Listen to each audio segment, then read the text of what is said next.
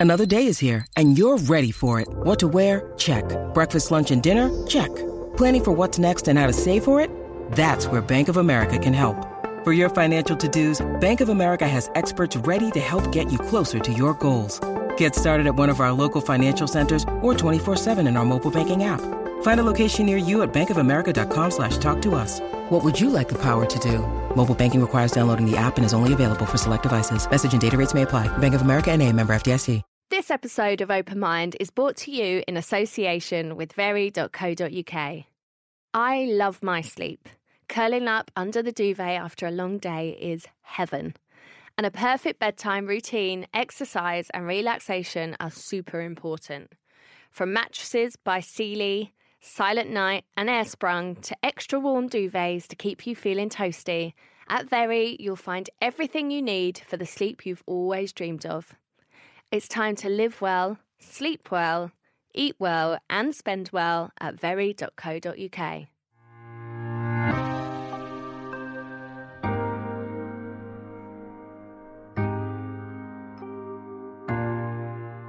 So, today with me on the podcast, I have Dynamo, aka Stephen Frayne. Is that how you That's say right, his yeah, name? yeah. I didn't even realise you had a real name until today, which is ridiculous. Um, and I said to you before, and you said even your friends call you Dynamo. Yeah, D. well, like a lot of them call me D or Steve, um, Ah, which kind of sounds the same anyway. Yeah. Um, I think a lot of it is when um, when I'm in, out in public with my friends, then they might just refer to me as D. Um, but then when we're behind closed doors, everyone's like, "Yeah, Stephen." yeah. Or if I'm if my wife's angry at me, Stephen gets said a lot. I feel like that's the same with everyone, though. That's the only time you ever hear, like, I'm Francesca. And that, the only time I'm ever Francesca is when I'm in trouble. so, you know it's bad when your real name's being used. Yeah. Anyway, so you are a magician. yeah. Were you a magician when you were younger? Because I just find this fascinating. Like, at what point in your life were you like, this is what I want to do? Since magic came into my life, I think that it's definitely taken over it. I first did magic when I was 11, Right. and from then on, I wanted it to be the thing I did for the rest of my life. But I had many people telling me that you can't make a career in magic, you know, get a proper job, you know, that sort of thing. Obviously, between the ages of like 11 and like 15, 16, when you're still at school, like everyone was telling me, you know, stop messing with the cards, you know, focus on your schoolwork. And, you know, in some respects, they were right. Obviously, it's important to focus on education. Um, but I think magic was my calling once it came into my life. I first was introduced to magic by my grandpa when I was about seven Right. but I didn't ever think that it's something that I'd be able to do myself. You know, my grandpa used to perform magic. Oh, really? Yeah, he wasn't a magician by trade. Mm-hmm. He was. He was actually. He worked in the mills in Bradford. Um, obviously, there was a lot of uh, silk mills and wool mills in Bradford back in in his time. And then he got drafted for World War Two, and he basically somehow picked up some magical skills along his crazy journey throughout the war, and he'd use it to impress people so that he could get free stuff. Because back then, when when food was on rations, Mm. Like it was hard to kind of you know to provide for your family. So he would use magic to try and impress people to get free things. Oh, that's amazing. And then he always used to show me things, but I just thought he was just my grandpa's a wizard. Like my grandpa just does the most amazing things. I didn't think it was a you know something that I would ever do myself. But then when I went to uh, upper school, because we're in Bradford, we had we have a first school like primary school, then we go to a middle school, and then we went to upper school. I- I know that there's different systems set Yeah. up around the country and stuff like that. Um, so when I went to upper school, I used to get bullied quite a lot. I was I kind of was a bit of a late bloomer. I was smaller than the other kids in my year. Uh, I was an easy target, and kids can be cruel, uh, as you know you might know.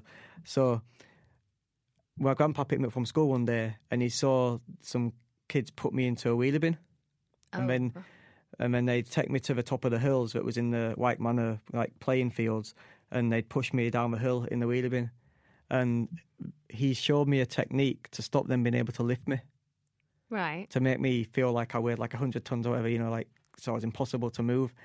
I didn't think it would work, but I tried it the next day when they tried to put me in the bin again and they couldn't move me. No.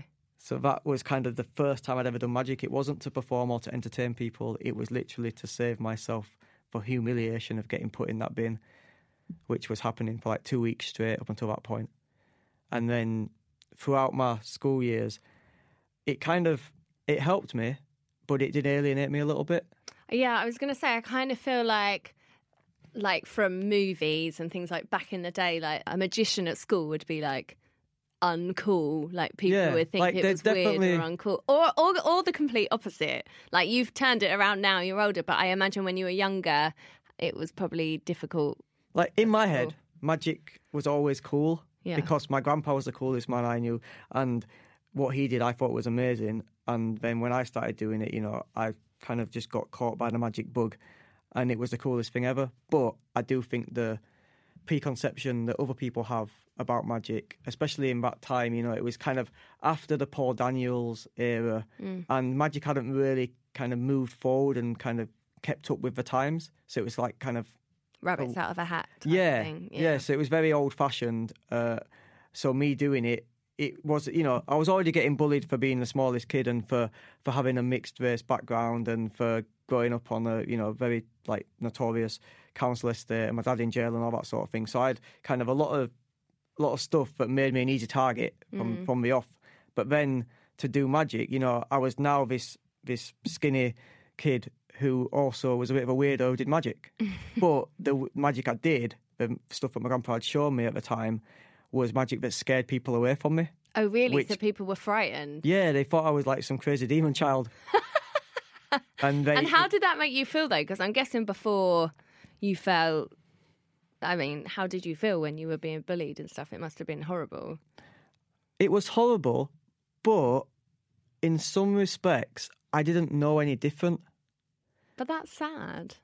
Like as a kid, like you didn't know any different other than people picking you up and putting you in a wheelie bin. And Yeah, but like, I think the the naivety of not realizing that that's how life should be. Yeah. Not realizing that you know some people have at that, at that time people have families where both parents are present or mm. where they can afford to you know buy school uniforms and they're not having to go to the thrift store to get second hand stuff or get hand me downs. You know. Everything that I was living through in my life, like the council estate I grew up on, which everyone would say is like a rough area, for me, it was like I didn't, I didn't see it as a rough area. I saw it as home. Do mm. you know what I mean? yeah, So, and I've, my nana always said that I kind of have a bit of a sunny disposition. Mm-hmm. I've always try and find the positive out of every negative situation. And yeah, growing up there and going through all that, I think, yeah, it was kind of horrible looking back, realizing what was going on.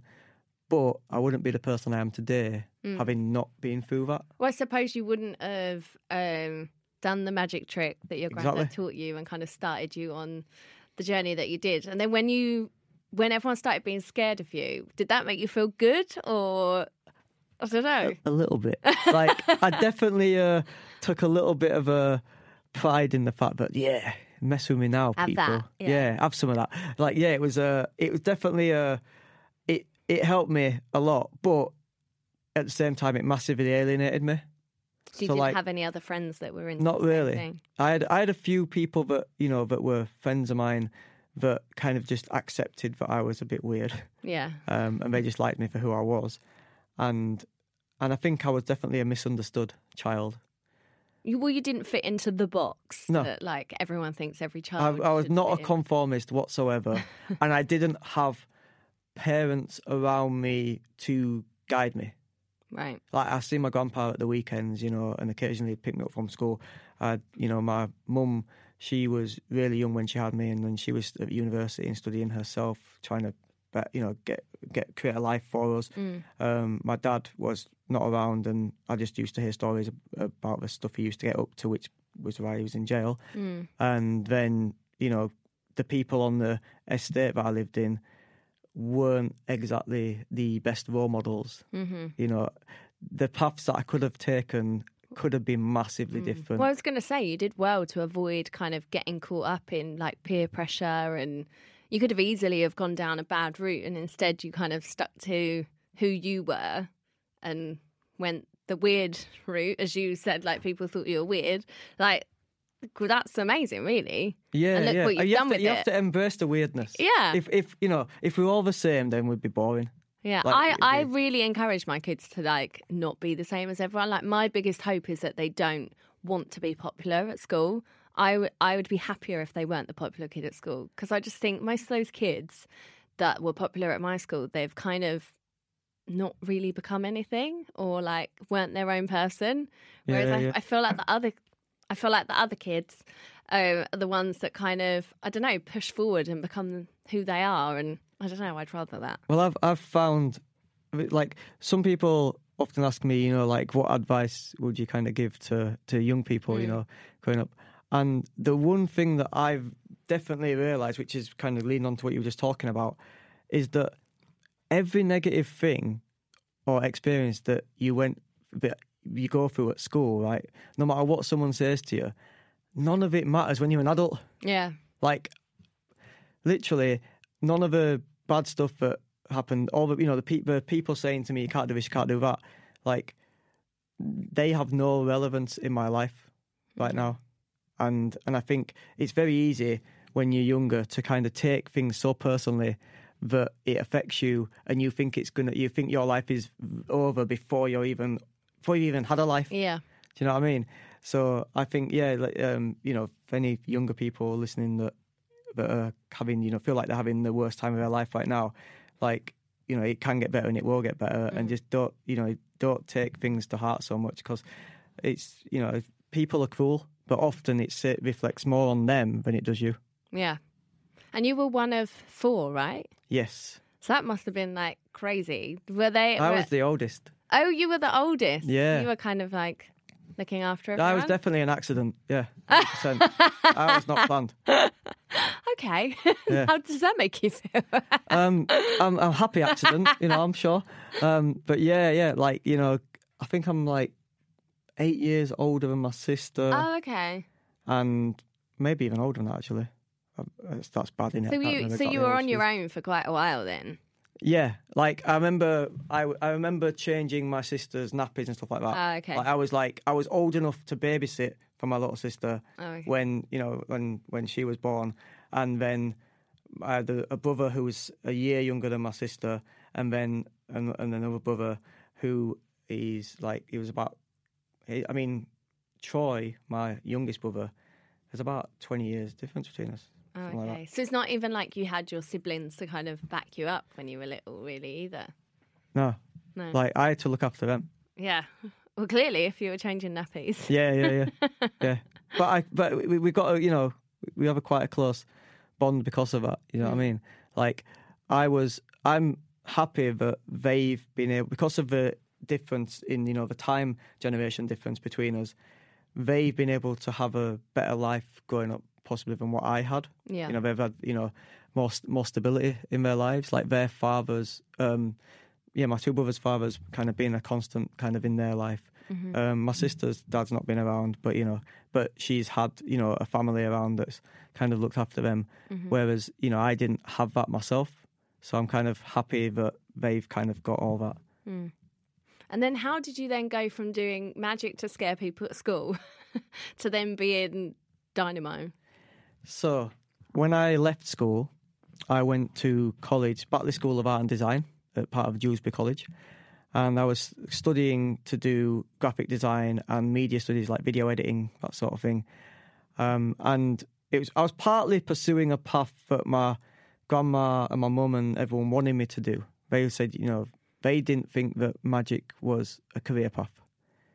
In the back of my head, in my mind, that was my passion. That's what I wanted to do. I didn't want to do anything but that. But I went to college anyway, and I spent, you know, a year and a half. Just I finished one course, started a new course, and halfway through it, I just realised that it wasn't for me, and I also was pretty much paying for my college tuition from doing magic gigs. Oh, okay. So I was already kind of working the scene, you know, Mm. And I mean, uh, even to the point where the universities around and the college itself was booking me to do magic shows, and they would and they would say to me like, "Oh, you know," I'm like, "Yeah, but I've got this assignment I've got to get in tomorrow. So how can I do the show tonight?" If that's when I'm supposed to finish off, I'm like, don't worry about it. We'll we'll cut you a Oh, break really? because they could see, you know, I think they could see The being an art college, they could see the potential in me, and I ended up getting the opportunity to to go to live in America for a year. Oh, Um, really? Yeah, so my my grandma and grandpa who got me into magic, they were my great grandparents. Actually, my mum's grandma and grandpa, and my actual grandma, she moved to America when I was quite young with her husband Martin, my granddad, who he was. His company got bought out by an American company, and then they flew him over there. And basically, he's lived there since as long as I can remember. And he set up the company out in America, um, and they've lived in Virginia and then Memphis.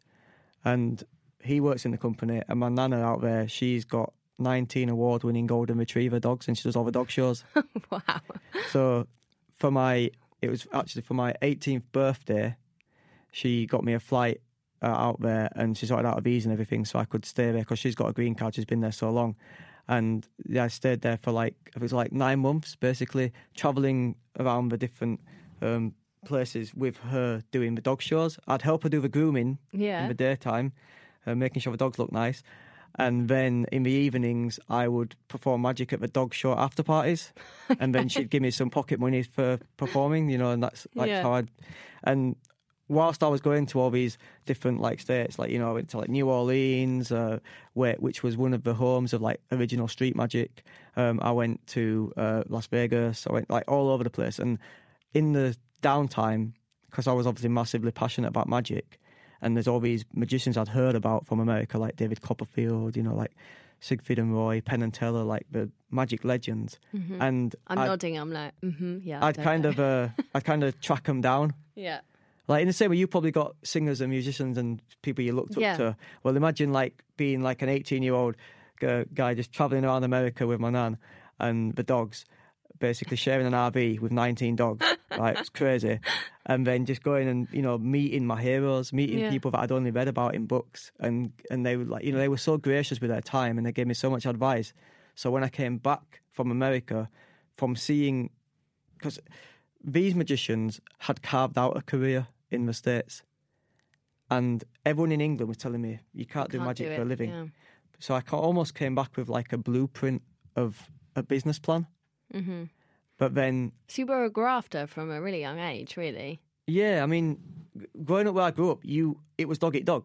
You had to fend for yourself. You know, I remember I would, you know, there was times when we needed to pay for. We had um, this electric key card. Yeah. Where you pay, you pay like a fiver or tenner to put electric on, and if it runs out, you have to run down to the shop and top it up. yeah. So I remember doing um, busking, doing magic in the pubs and stuff, and passing down the pint glass where everyone for like a pound or whatever, just to get enough money to pay, pay for the electric in the house. So you know, I remember like even from a young age, we had to kind of do that sort of thing. But then when I came back from America, I was all set with this business plan. I had this master plan. I was going to take over the world, and then my Crohn's kind of set me back. I was in hospital. So is that the first time you knew that you had Crohn's? I got diagnosed when I was 14.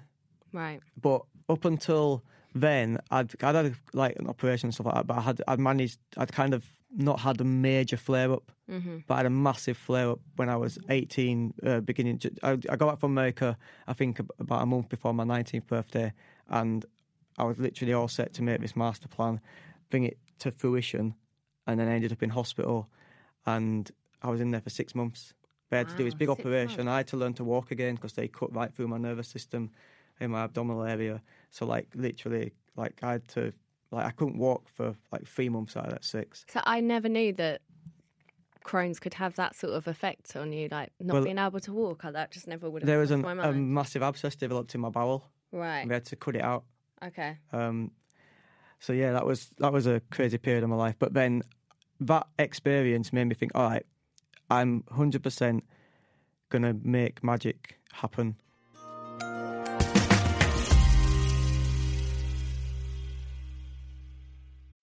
When you need mealtime inspiration, it's worth shopping Kroger, where you'll find over 30,000 mouthwatering choices that excite your inner foodie. And no matter what tasty choice you make, you'll enjoy our everyday low prices, plus extra ways to save, like digital coupons worth over $600 each week. You can also save up to $1 off per gallon at the pump with fuel points. More savings and more inspiring flavors make shopping Kroger worth it every time. Kroger, fresh for everyone. Fuel restrictions apply. This episode of Open Mind is brought to you in association with very.co.uk. Relaxation is really good for you. For a start, it can help to lower blood pressure and improve concentration and mood. So, the more you chill, the better you feel. Which gives you a great excuse to check out Very's range of products designed to help you unwind, including night body butter, bath soaks, scented candles, and cozy jumpsuits. It's time to live well, sleep well, eat well, and spend well at very.co.uk.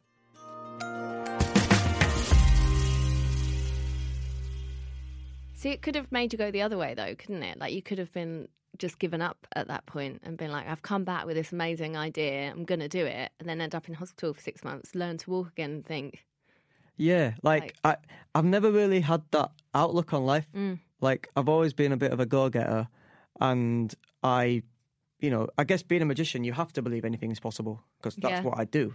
I make the I make the impossible happen. and it's so annoying. So then, fast forward a little bit, I finally get out of hospital, and I'm, you know, I'm kind of, you know, oh, still got this mission in my mind, but I didn't know how to get the money. I knew what I wanted to do. It was big. It was um, the birth of kind of like, but this was like, I'd say 2004, 2005 era, and I wanted to buy a laptop and a camcorder because I wanted to start making YouTube videos. This was before being YouTube famous was a thing. Yeah. Right, I was an OG on YouTube. Put that out there so everyone knows. Yeah, and um, and I wanted to. The idea was to basically capture my magical moments. You know, like go around, blag my way into places, film the whole whole thing.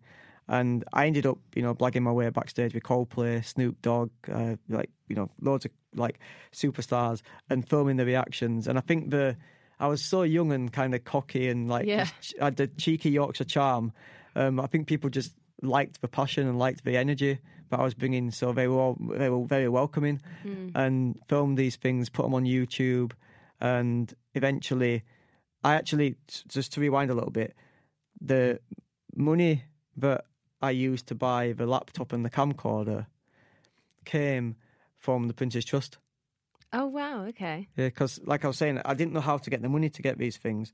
I had this plan, but I did. I just didn't have. You know, I couldn't The get. I couldn't get a couple of grand together back Yeah. then. And I approached banks, and they just laughed me out of the building. You know, like they see this little, you know, nineteen-year-old whippersnapper. I want to be a magician. yeah, and they just they weren't having none of it. But then a guy called Emil from the local youth club I used to go to called Mapper. Um, he introduced me to this guy called Tony, and it turns out Tony knew this guy called Prince Charles. You've probably Oh. heard of him. No, I've not heard of him. and uh, and he was he and Tony was a guy who basically he was a scout for people who get funding from the Prince's Trust. You know, he would he would become like a mentor uh-huh. and help you make my crazy business plan that I'd written in, in my little notebook and make it into something that was real that could be presented to a, a board. And I went into this room and it was like a cross between like Dragon's Den and like a BGT kind of audition.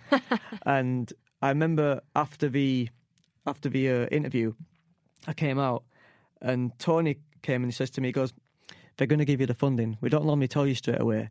They don't have a clue what your business is about, but they just loved your passion and they're blown away by the magic. yeah. And they gave me two thousand four hundred pound, and I used that money to buy the camcorder and the laptop and started filming videos.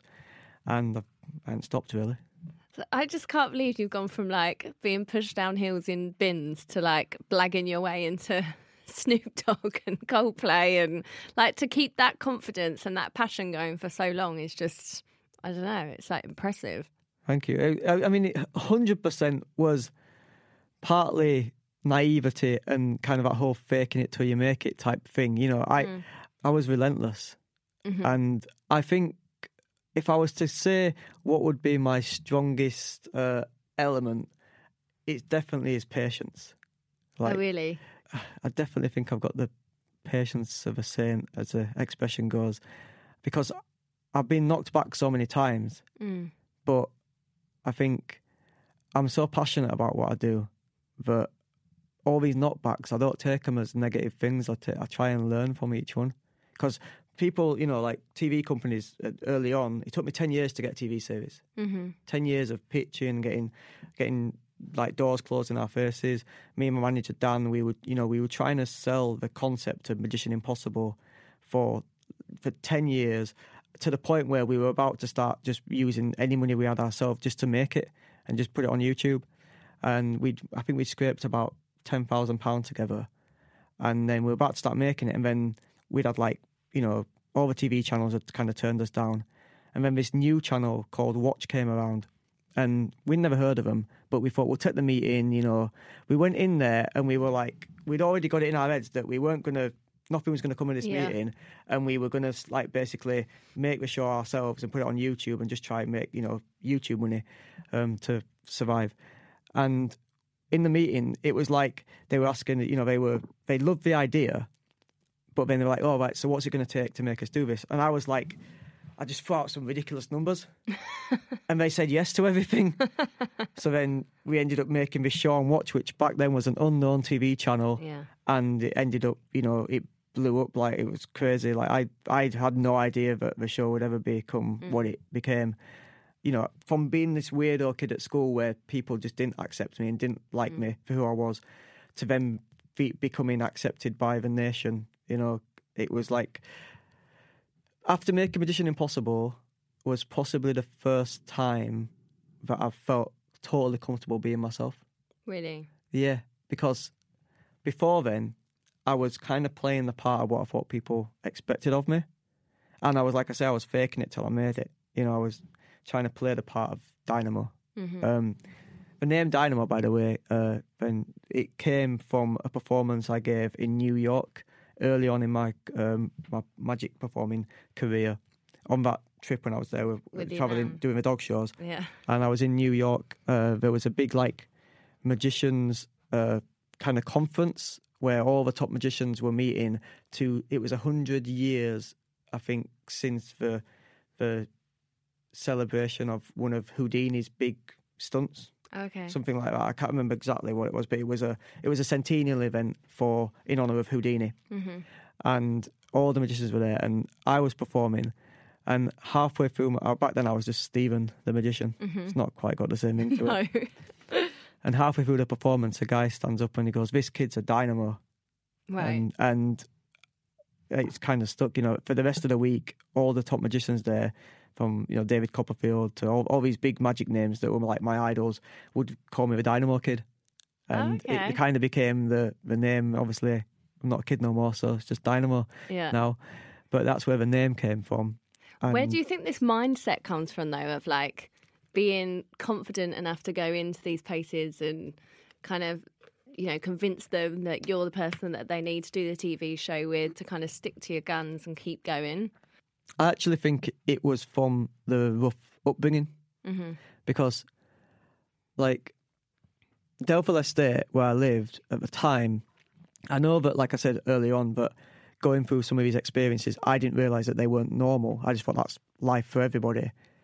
And some of the times were like, you know, if I could deal with getting beaten up on the estate every day, then in some respects, walking out on stage and performing magic is a walk in the park. Mm. Obviously, don't get me wrong, I still get nervous going on stage. You know, I, you know, of course, I'm going to be anxious about doing things, and especially with all the pressure that comes with, you know, with my uh, shows being as notorious as they are now. There's a level of expectation that people expect, and I always want to give the best performances I can. You know, for me, like it's never good enough.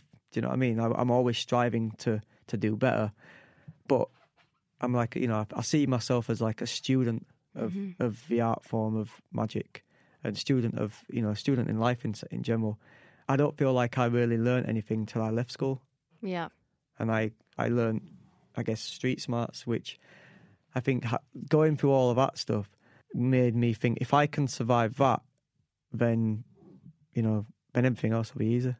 And how did you find then going from this little kid that only a small amount of people knew about to then being famous, I suppose, like in the industry? Did that affect you in any way or? Yeah, I did shy away from it when it when it first kind of happened. It was overwhelming. Mm. I've always been quite a shy guy, even though I'm when I perform, like I feel invincible. But if you'd seen me like ten years ago, like I wouldn't have maybe been able to have a confidence to just sit here and have a candid conversation with you without throwing in loads of magic to try and hide behind the magic. The magic was my identity back then, and it was my comfort blanket Mm. in some respects. I've spent a lot of my life on my own, and magic has brought people together life, and brought yeah. people into my life. So now all these people um, who have supported me, who may have made me feel a bit overwhelmed at the time, have actually, you know, they're the people that have given me the most comfort. Yeah. Yeah, like I was, I was on this massive high, you know, from this tour, um, which had far exceeded my expectations, and then I was finally ready to get back onto TV. And so three years ago, I started making the TV show Beyond Belief, um, which is finally going to hit screens on Sky One later this year in April. And literally, I'd started making this show, and then the Crohn's got me again, hmm and I was in hospital. I had a crazy bout of food poisoning combined with Crohn's, which is like the worst kind of possible thing you know you could have. If you've got Crohn's, food poisoning is not the one Right. and I was literally vomiting blood. Blood, blood was coming out of everywhere. It's horrible, Nice. and that was like happening for like you know I was in hospital for about four or five weeks. But you they- must have been gutted if you were finally back on doing your TV show and then had to kind of put everything on hold again. Yeah, like I, I mean, it that hiatus went on for like two years Mm. because I, although I ended up getting out of hospital from the Crohn's flare up, the infection stayed inside my body for six months and I didn't realize it, and it caused new things to happen. Um, which one of them was arthritis, which Right. which basically got so bad that at one point I couldn't even shuffle cards anymore. So that must have. Was you not terrified that you wouldn't be able to do magic again? Yeah, I mean, I, I did think it was over at that point for Magic. I think I thought my career in Magic was potentially over, and it did feel like the worst feeling ever. Like I, hmm. you know, definitely was. Yeah, I was on the verge of kind of hitting depression, I guess. But then I don't know what happened. I, I think it was partly due to all the the drugs that the doctors were giving me in hospital because I was really high in hospital. Right. Like, and I ended up like I I had this mad binge where I was just I had no internet in the hospital and no TV or anything, and I was on quarantine because they thought I might have been contagious. So I mm. just had loads of books and I had my notepad, and in the like in the space of like three weeks in hospital, I remember like basically devouring these books and then filling my little black book full of new magic ideas Mm-hmm. but they were magic ideas that didn't require me to do the magic. They, they it was me essentially empowering other people to perform the magic Okay. with me as the conduit. Because bearing in mind that then I thought that literally my dexterity was gone because of the you know with the arthritis and with the things I was having to deal with. So I somehow kind of reinvented a new approach to magic. You just seem to have this amazing quality of being able to turn like rubbish situations into great ones. I think that life's about perspective. Mm-hmm. and there's always two ways of looking at something and i think there is always some positive that you can take from any negative situation me getting that food poisoning ended up in my opinion causing me to hit rock bottom and then i ended up finding a new side of me and a new approach to magic that i didn't even well probably would have never even considered Mm. if I'd have just kept going on my normal trajectory.